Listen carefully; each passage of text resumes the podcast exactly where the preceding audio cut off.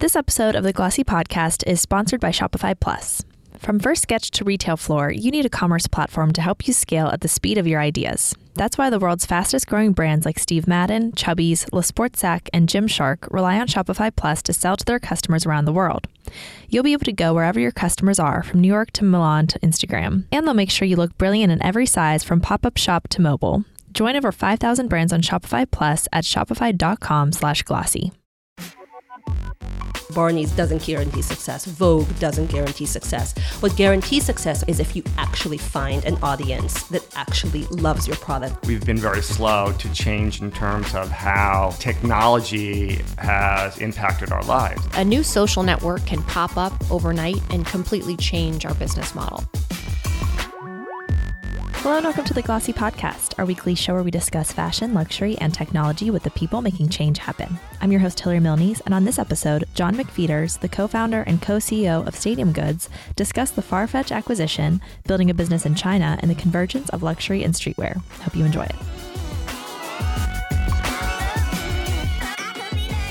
Hi, John. Hey there. Thanks for having me. So, you know, we've, we've chatted in the past, but as we were just saying, a lot's changed since since we last spoke. You are now a Farfetch company. How's that been so far? It's super new. What, like two months? Not even. Yeah, yeah, a little less than two months. Um, I, I mean, it's been an incredible ride. You know, I think um, obviously it was a pretty fast track there towards the announcement end of Mhm. last year, and Mhm. then uh, top of this year, we've just been uh, really digging in, getting a sense of what's to come, and some of the really eh, fun things that we're working on are Mhm. starting to come to light. So, yeah, very exciting times Right. to say the least. Yeah. Can you take us back a little bit? Like when did when did conversations first start? Uh, were you and uh, your co-founder Jed thinking about you know what what was next for the company? You, you, it's still pretty young. You started it just a few years ago. That's right. Yeah, I mean, we're a little over three years old. Uh-huh. Um, I mean, there's there's a, there's a lot to it, but I, I think in general, I mean, Jed and I were were serial entrepreneurs. We we've been through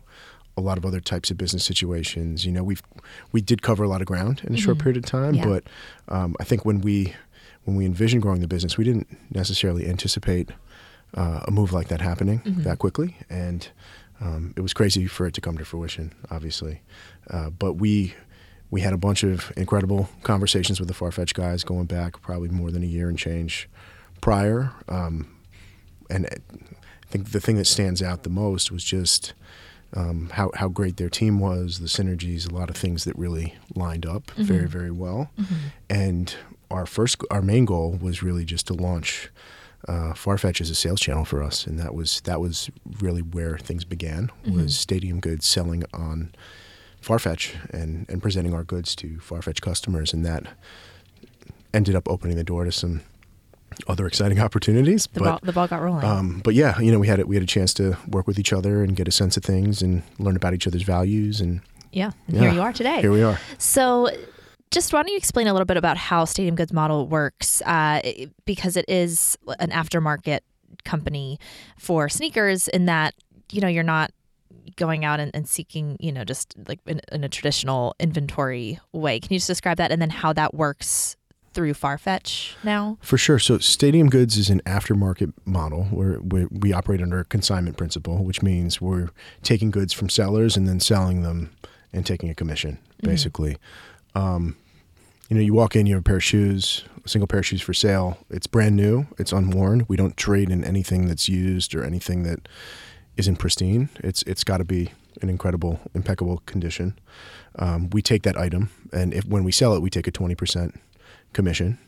Um, but that item, when we have it, it's it's available for sale on stadiumgoods.com, on our app, and then through a bunch of channel partnerships around the world. And we Mhm. sell internationally as well, and that's that's something we're focused on. But eBay, Amazon, uh, Tmall into China as an example, and then more recently Farfetch as a channel. So so those goods that we take and we authenticate and we do the diligence on to know that they're a thousand percent above the board, we're holding those in our warehouse, and upon sale we ship them out as Mhm. fast as humanly possible to a whole bunch of different destinations. Right. And and now that um, you know, with the Farfetch deal, is it are, are the um, shoes only going to be sold through Farfetch or No, it's. Okay. I mean, we're we're still uh, we're still holding true to our, our our principles of being as what what I call true omni-channel, which is Mm-hmm. trying to sell it in as many places as possible. That's still one of the guiding principles of the company. Mm-hmm. Um, we are selling our goods on Farfetch and, and finding ways to to make that really exciting and exclusive on its own and special. Um, but we still plan to sell through other channels and continue that piece of business. Yeah, it's an interesting approach. And, and can you tell us, you know, how when you were first starting the business, you came to this, you, you know, that that became the purpose was to get these sneakers into as many places as possible. Like, what was the the market, particularly the the sneaker reselling market, like, and what did you think that, that Stadium Goods could fix? Yeah, so, so there were there were there a couple main mission statement concepts that we really drive behind. The first was that the aftermarket needed to be cleaned up. We needed to really elevate the experience, create something that was uh, that felt more premium and, and luxury in the space, and along with that, best in show e-commerce, kind of adding trust that that didn't exist in the market prior. So we really saw ourselves as trying to innovate on that model. Um, at the same time, bringing like if, if at the time I think omni-channel was mostly just considered e-commerce and brick and mortar when most people talk about it. And Right. for us, as as people started adding other channels and we started seeing some brands playing around um, on so, on some of the larger channels like an eBay or an Amazon, it gave us the idea that we really wanted to marry up as many of those opportunities as possible. And eBay was our first partnership. We launched maybe two or three months after we opened our doors, and that proved out. It it, it, it, it showed us that there were ways we could really drive volume through some of these channel partnerships. And as mm-hmm. we were growing our business on our own, it, it just it became an important piece and something that sellers time and time again would come to us and they'd be like, you know, that's really incredible that we can sell our products through you and through all these other channels. You're like they saw that we were bringing a lot of opportunity to the table, Right. and I think that that's one of the reasons why our, our seller base has been so strong. Right, because you weren't cornering them like, okay, this is only going to be on stadiumgoods.com, uh, limiting that that customer reach. Yep, exactly. And uh, yeah, can you give us an idea? Like, so where where were people already looking for for these types of sneakers? Like, were they already on eBay and, and Amazon or? Yeah, I mean, look, I think I think a lot of a lot of them were for sale on eBay and Amazon and, and at, at conferences and trade shows and, and a lot of sort of mom and pop smaller operations. Um, people wanted these goods; they were going to find a place to buy them, but you were sort of rolling the dice in a lot of ways transactionally. If you know, you would kind of try to assess the the honesty of the purveyor. You you look at ratings and scores and, and, and try to feel your way through it based on history that you might see on an eBay or um, or relationships that you have. You know, I I, th- I think for us we wanted to create a brand that really drove home the the values of our platform and and also let people know who we were. I think the the retail piece was a really important uh, communication tool in terms of saying, "Hey, here we are. This is our space. This is what we look like. Here's where we are creating content. You can see it. You can understand the personalities that are that are that are part of the the brand Right. experience. Yeah, it's a real brand. I think that's that's important for any online brand to have that in-store recognition of okay, this is real. It exists in the real world. I'm sure it's even more important when it comes to to a brand playing in your space. Yeah, and I, you know, I, I, I love retail. You know, I think it, it's it's something that gets a lot of flack these days as certain parts of the retail industry suffers. But for us, it's it's been an incredible success and something that we are excited to nurture. hmm And is the it future. you have the one store in, Sto- in Soho? Any other uh, physical stores right now? Um, right now, right now, it's just the one. Mm-hmm. Um, and you know, so it's it's interesting to to look at how luxury has played in the spe- in the sneaker space because you're obviously dealing with with rare sneakers. Like the, some of the, the price tags on on the shoes that have sold on your site are, are pretty crazy, right? Some of them are pretty crazy. How Yeah. high have they gone? Um, I think sixty-five thousand is the highest item to date. What, what I believe. what- I think what it was a uh, Nike Air Mag shoe, um, which is like the Back to the Future auto lace with the Okay. lights. Oh you yeah. know. Wow. Um, but we've had other expensive items. Sometimes, sorry, sometimes sneakers, sometimes collectibles. Um, yeah, our Right. AOV is nowhere close to that, obviously. right, right, right. But still, it can it can get there. Yep. Uh, how did that one sell? Just out of curiosity. You know, there there there's a market for those types of products. There's Uh-huh. there's there's people that are looking for something that's really special, singular, unique, um, something that, that that no one else would ever be able to find, and we we sell those goods from time to time. I'm not I'm not I, like personally I, I could never spend that type of money on a on a pair of shoes. Um, Same. but but you know and, and not to get too much into who who those customers are but you know, it's it's it's definitely a unique individual that comes through that's willing to spend that kind Mm-hmm. Right. of money on a pair of And did, shoes. did they buy it online? Did they come to the store? They came to the store. Yeah, yeah, white white glove service. exactly. Uh, and so whenever you, you put it that way, it, it makes a little bit more sense when you when you think about the luxury uh, and, and sneaker worlds combining. It's you have these these pairs of shoes that are really unique, they're rare. Uh, how do you sort of make sense of of those worlds colliding? You know, you know. So I, it's it's funny because those high price point items to me, that's kind of the outlier. Right. Like it's not really part of the broader shift. But one of the things that has really helped us in, in terms of changing tides in general is, and I, I've, I've talked about this before, so it's not like original thought as to this podcast, but um, for a long time, brands and retailers have put consumers in buckets where they'll say, okay, here's the high end luxury customer, here's like the the women's luxury footwear customer, here's the male streetwear sneaker guy. All of these buckets have all kind of gotten mashed up, and cons- consumers they just want what they want. They don't really care what those those predetermined lines in the sand are as it relates to distinction. So, I think as as luxury and streetwear have have blurred, and as, as sneakers have become more acceptable to wear in luxury settings and back and forth, like you just have a consumer that knows what they want, and they need a place to go and get it. Yeah, and is that and that's not new, of course, uh, but but I'm sure since just since Stadium Goods launched, that the the sneaker market, the the the competitors in the category have have changed a lot. What what has changed? Um, well, I, I think on a timeline, those lines have become more blurred. I think like three to four to five years ago, it was still a lot more defined. It was sneakers and streetwear hadn't made that move. I know, I know that when um, we were lucky enough to get the support of LVMH at one Yeah. point, and th- that was that was an incredible moment for us because we hadn't seen quite how far our world was going to go into into luxury at the time, Right. and and for that to be realized, that was like, wow, okay, there's like a changing of the guard in a lot of ways, where not only sneakers and streetwear, are, I mean, sneakers and streetwear were getting tons more in the way of mass awareness and and and credibility, right? Um, but the aftermarket as well. I think um, even if you're looking at if you're looking at something like women's fashion and what the aftermarket means to women's fashion, going back on a timeline, there, no one was shopping for those goods on the aftermarket the way that they are now.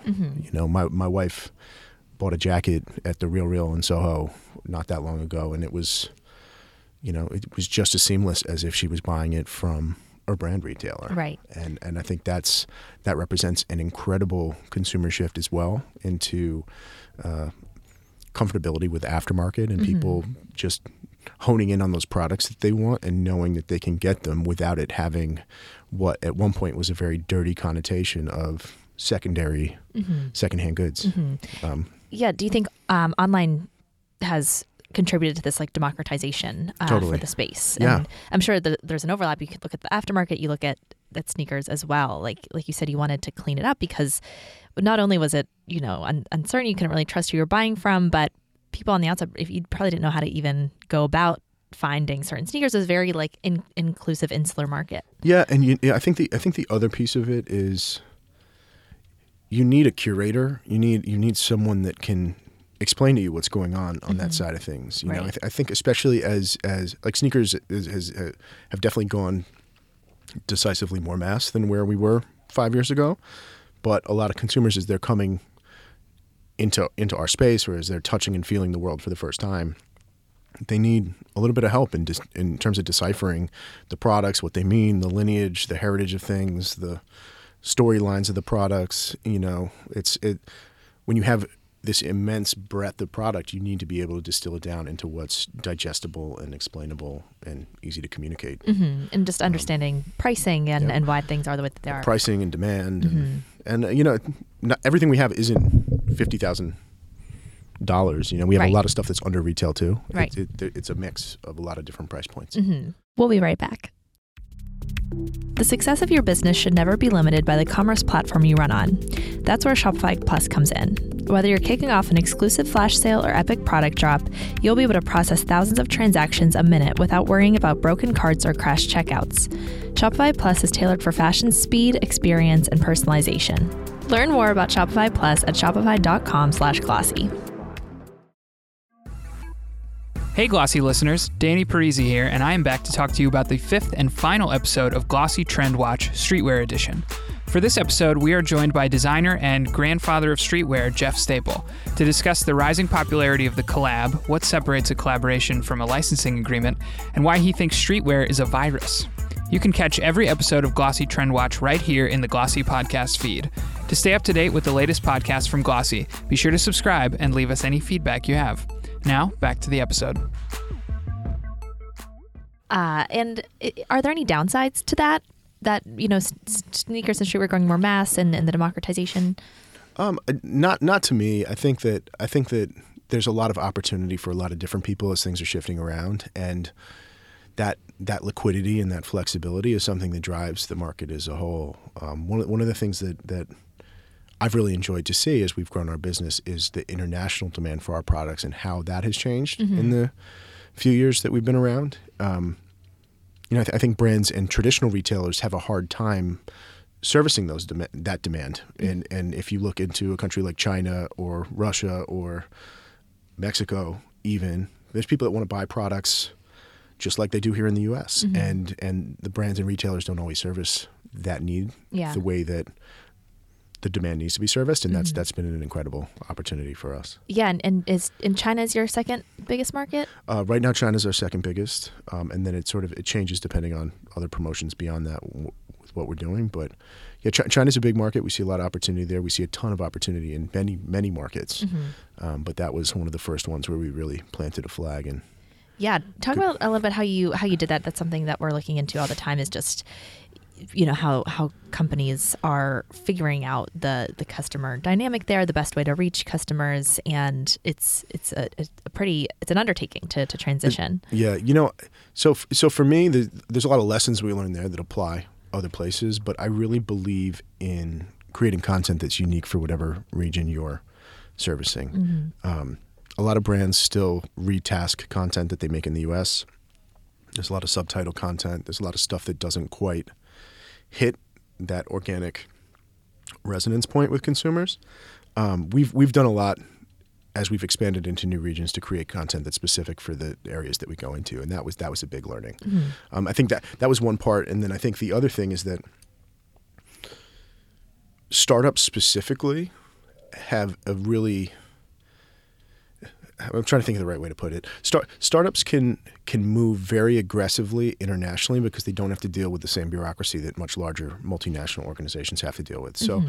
so we can go and see an opportunity and move essentially really really fast to try to capture it where that's just that's that's something that that that much larger entities struggle with. Right. And and I think for all young entrepreneurs and startup people that are trying to innovate, you can you can make big waves in in foreign countries mm-hmm. because of some of the ability you have and, and that sort of like lean, fast moving nature of a startup. Right, and I'm sure it's it's the perfect storm because you have you have that ability and the agility, but you also are you know dealing with brands like Nike and Adidas that those customers would recognize. And that yes, that was that helped as well. yeah, and sure. uh, do you mean when you say just like the ability to make fast decisions, like do you mean like launching on uh, certain platforms over there? Like what Um, what, what has launching on well? platforms, testing and pivoting content strategies, Mm-hmm. testing. I mean, testing anything really. Um, taking part in promotions, kind of like um, changes to product mix. Uh-huh. You know, Do you sell on Tmall in China? uh, we we do sell on Tmall. Mm-hmm. Um,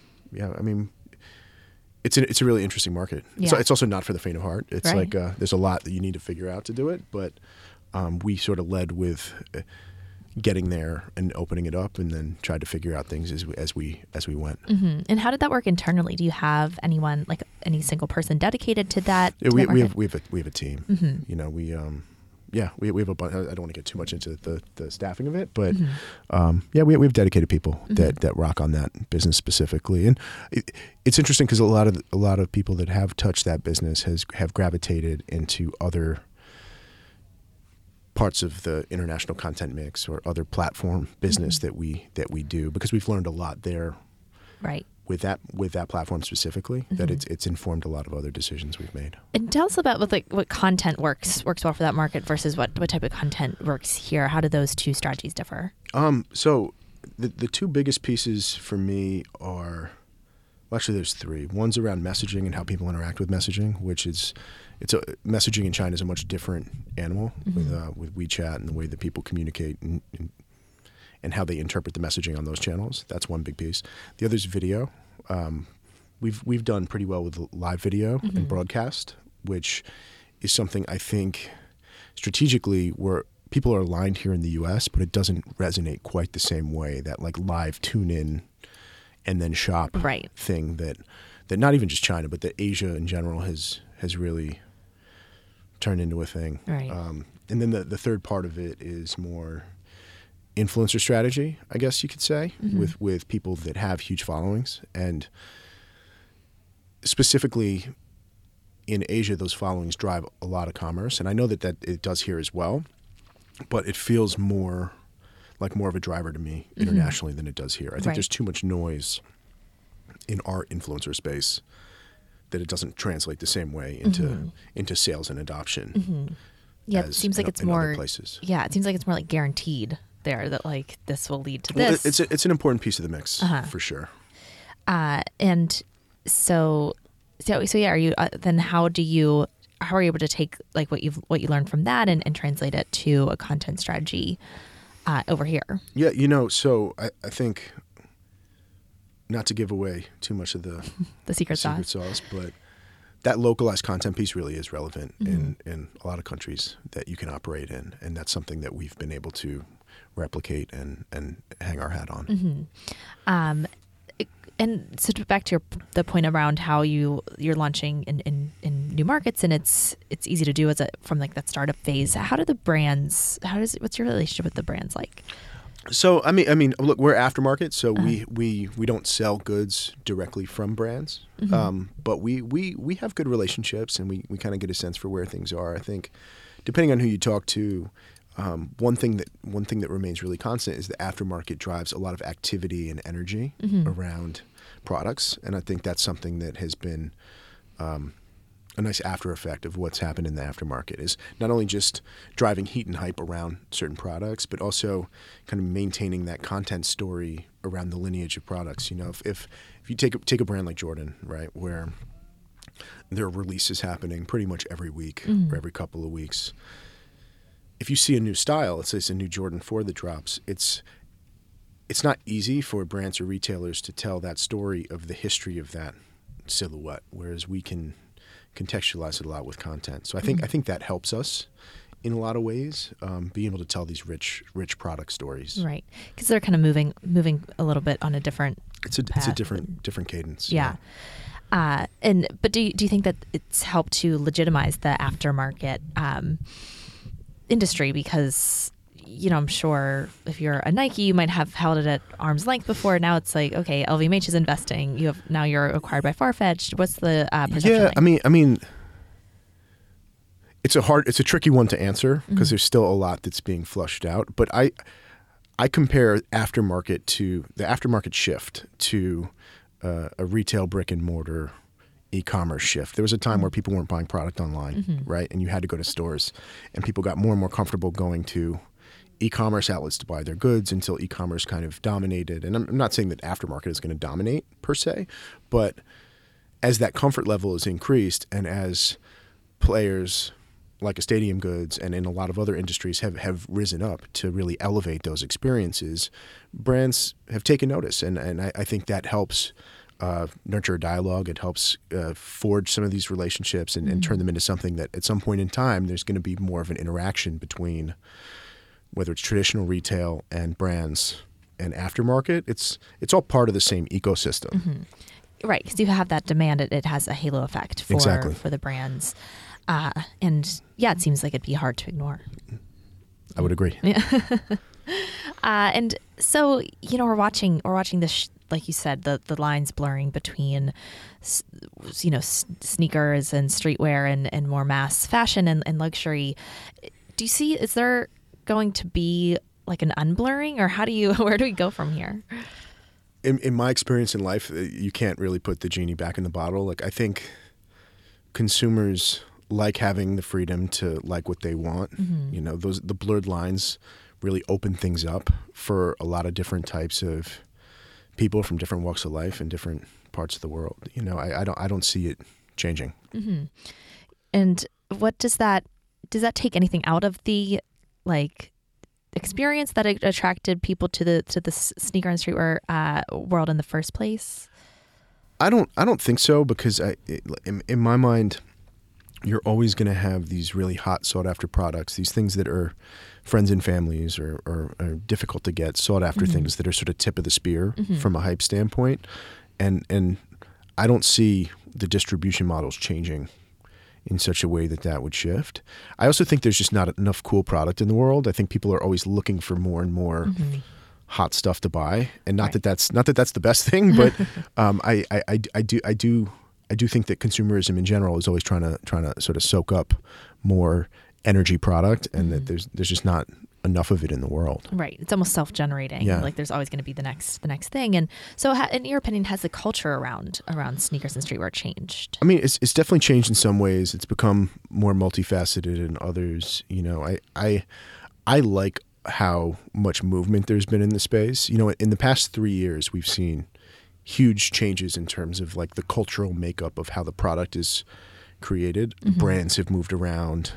Interest in those brands has shifted dramatically in three years. It's they've gone up and down, and things have changed. And new, um, whether whether it's focusing on entertainers or new up and coming designers, to me that that energy is really driving interest with the youth, and it's needed because the, the the older, more traditional machines that were more sports marketing and focused.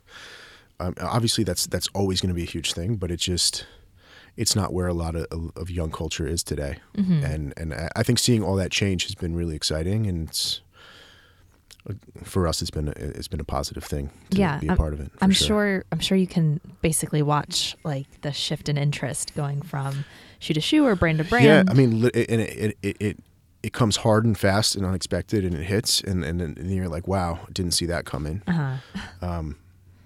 Yeah, I mean, it's pretty crazy. Right. And uh, so if you are like do you have any like lessons for brands or retailers that aren't in this space for how they can at least try to or start to like emulate the same effect? Yeah, you know, so so emulate the same effect is dangerous because I think there's this if you're trying, there's you're this knee jerk. there's this knee jerk kind of like reaction for for for some brand marketers to like look at something and say that worked great, X worked great, so let's try X. right. You know, Again, yeah. And what really stands out to me about some of the excitement that we're seeing now, it's really about identifying talent and personality and gravitas early Mm-hmm. um, before the hype machine hones in on it and says, Right. wow, this is it.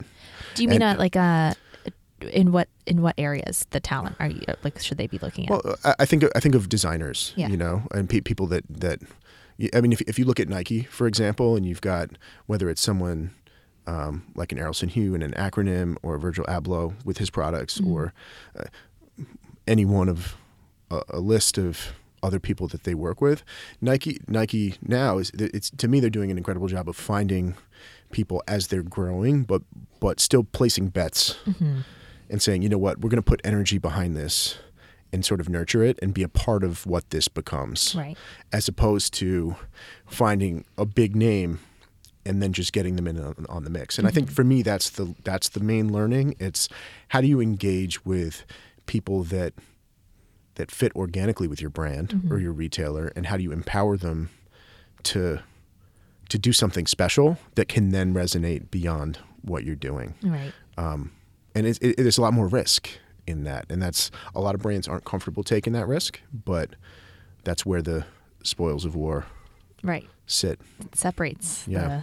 the, the men from the boys. yep as we're looking at this, it seems like you guys are at an interesting place of striking exclusivity with with like democracy in, in this in this particular category. How do you define like do you think that the very nature of how we define something like like luxury is is changing? I th- look I, I think in, in some ways it is. I think that luxury means means a lot more now than it did before where it was it was specifically high-end branded houses making products and now luxury can be a sneaker. Um, i think some of that has changed but at the same time consumers still look for brands that resonate. They still look for heritage, things that they have an affinity for or a nostalgia for or um, some kind of history and trust with a brand. So a lot of that remains consistent. I think it's just it's it, it it's about making sure that you're innovating Right. in a way to keep up with the change and the growth. Right. What do you think is most the most valuable currency a brand a brand can have right now? You, you mentioned you know just having the eye for for talent, not just chasing or, or trying to repeat what what has worked in the past. Uh, what does that boil down to, and, and, and what they should be really focusing on? I think it's this. This is a, a that's a really tough question. Um, in my mind, it's it's listening and and making sure that you are aware to the best of your ability of how shifts are taking place, um, and then being able to move with speed. Right. Um, uh, to me, that's that's really the currency, and cou- coupling that with like the brand legacy and, and the heritage of what you have with with the ability to to maneuver in in in a, in a world where things can change literally at the drop of a dime. Um, that that to me, that's that's the real currency of the day. Yeah, it's interesting. Like you mentioned, heritage brands. Uh, there, it, it comes down. I think it's a really interesting question about like who's who's relevant now and who's not anymore. Uh, and it seems like, like you said, just knowing who the customer is and being able to adapt is is kind of what. Yeah, I you know, I, th- I think the the other thing too is that I mean, traditional luxury is, I, to my I believe, having an incredible time in a lot of ways, right? So it's it's it's it's it's it's also about making some of these changes and moving the structure of innovation around so that you, you're in a position to capitalize while times are good, as opposed to waiting for something to go wrong so, and your your your your OG base, so to speak, to falter, and then trying to find ways to connect. Like it's you you have to you have to be firing on a bunch of cylinders. Right. I think it comes back to talent too, just having the people who are looking out for that. Um, great. Well, what's on what's next on your to do list? Um, you know, I, I like I think I think it's going to be a really exciting year. Um, a lot of things on the to do list, but um, I, I think for now we're we're just we're re- we're really excited about what what's in store and what we're going to learn and what we're going to experience over the next however many years. Yeah. You know, this is it's definitely um, it's definitely the next stage in our evolution and our growth. And I, I you know, I've I've been a part of a lot of different types of businesses and startups, but I think what we're going to see during this next phase is going to be very formative and Yeah. educational. Yeah. Great. Well, we're really excited to watch for it. Uh, thanks for coming in, John. Oh, thanks for having me. Of course. Always, always appreciate it. We hope you enjoyed the episode. A special thanks to Gianna Capadona, the producer of this podcast. As a thank you for listening, we're passing along a limited time introductory offer on a three month subscription to Glossy Plus. Glossy Plus members access unlimited stories, exclusive research, and more. Join today for just $49. That's $80 off by entering the code INTRO at checkout at glossy.co slash subscribe. And as always, be sure to subscribe on iTunes, Google Play, Stitcher, and Anchor FM and leave us any feedback you have.